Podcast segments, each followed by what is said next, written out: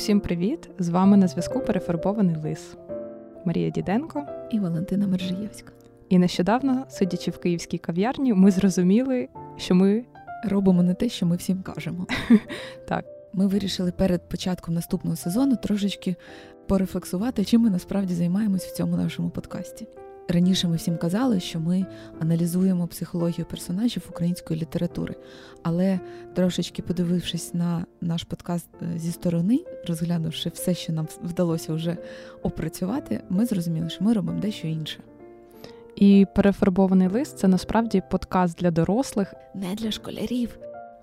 Але якщо ви школяр чи школярка і слухаєте, то продовжуйте слухати. Ми робимо для всіх тих, хто має оцю українську літературу в своєму анамнезі, і говоримо про світогляд, про те, як вибудовуються якісь наші моделі поведінки, але спираємось на літературну основу, на ті твори, які знайомі кожному. Чому ми почали шкільної програми обговорювати твори?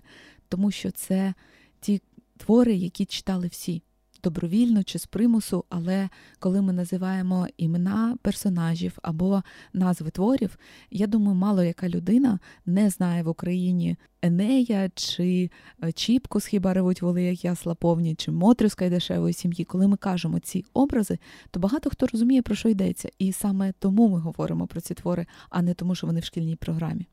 Так, взагалі ця ідея вона лежала в основі, коли ми придумували проект Перефарбований лис. Наш подкаст стали рекомендувати або включати в якісь підбірки і пишуть там перефарбований лис, подкаст е, про психологію персонажів української літератури.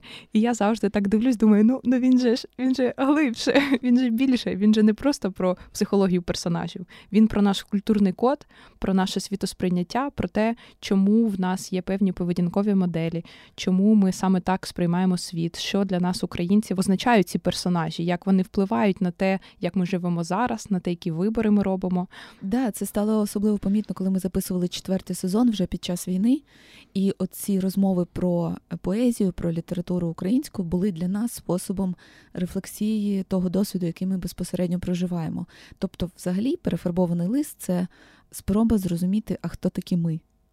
Отже, запрошуємо продовжувати слухати Перефарбований лис подкаст для дорослих, де ми досліджуємо літературні основи психології і світогляду українців. Почуємось у п'ятому сезоні.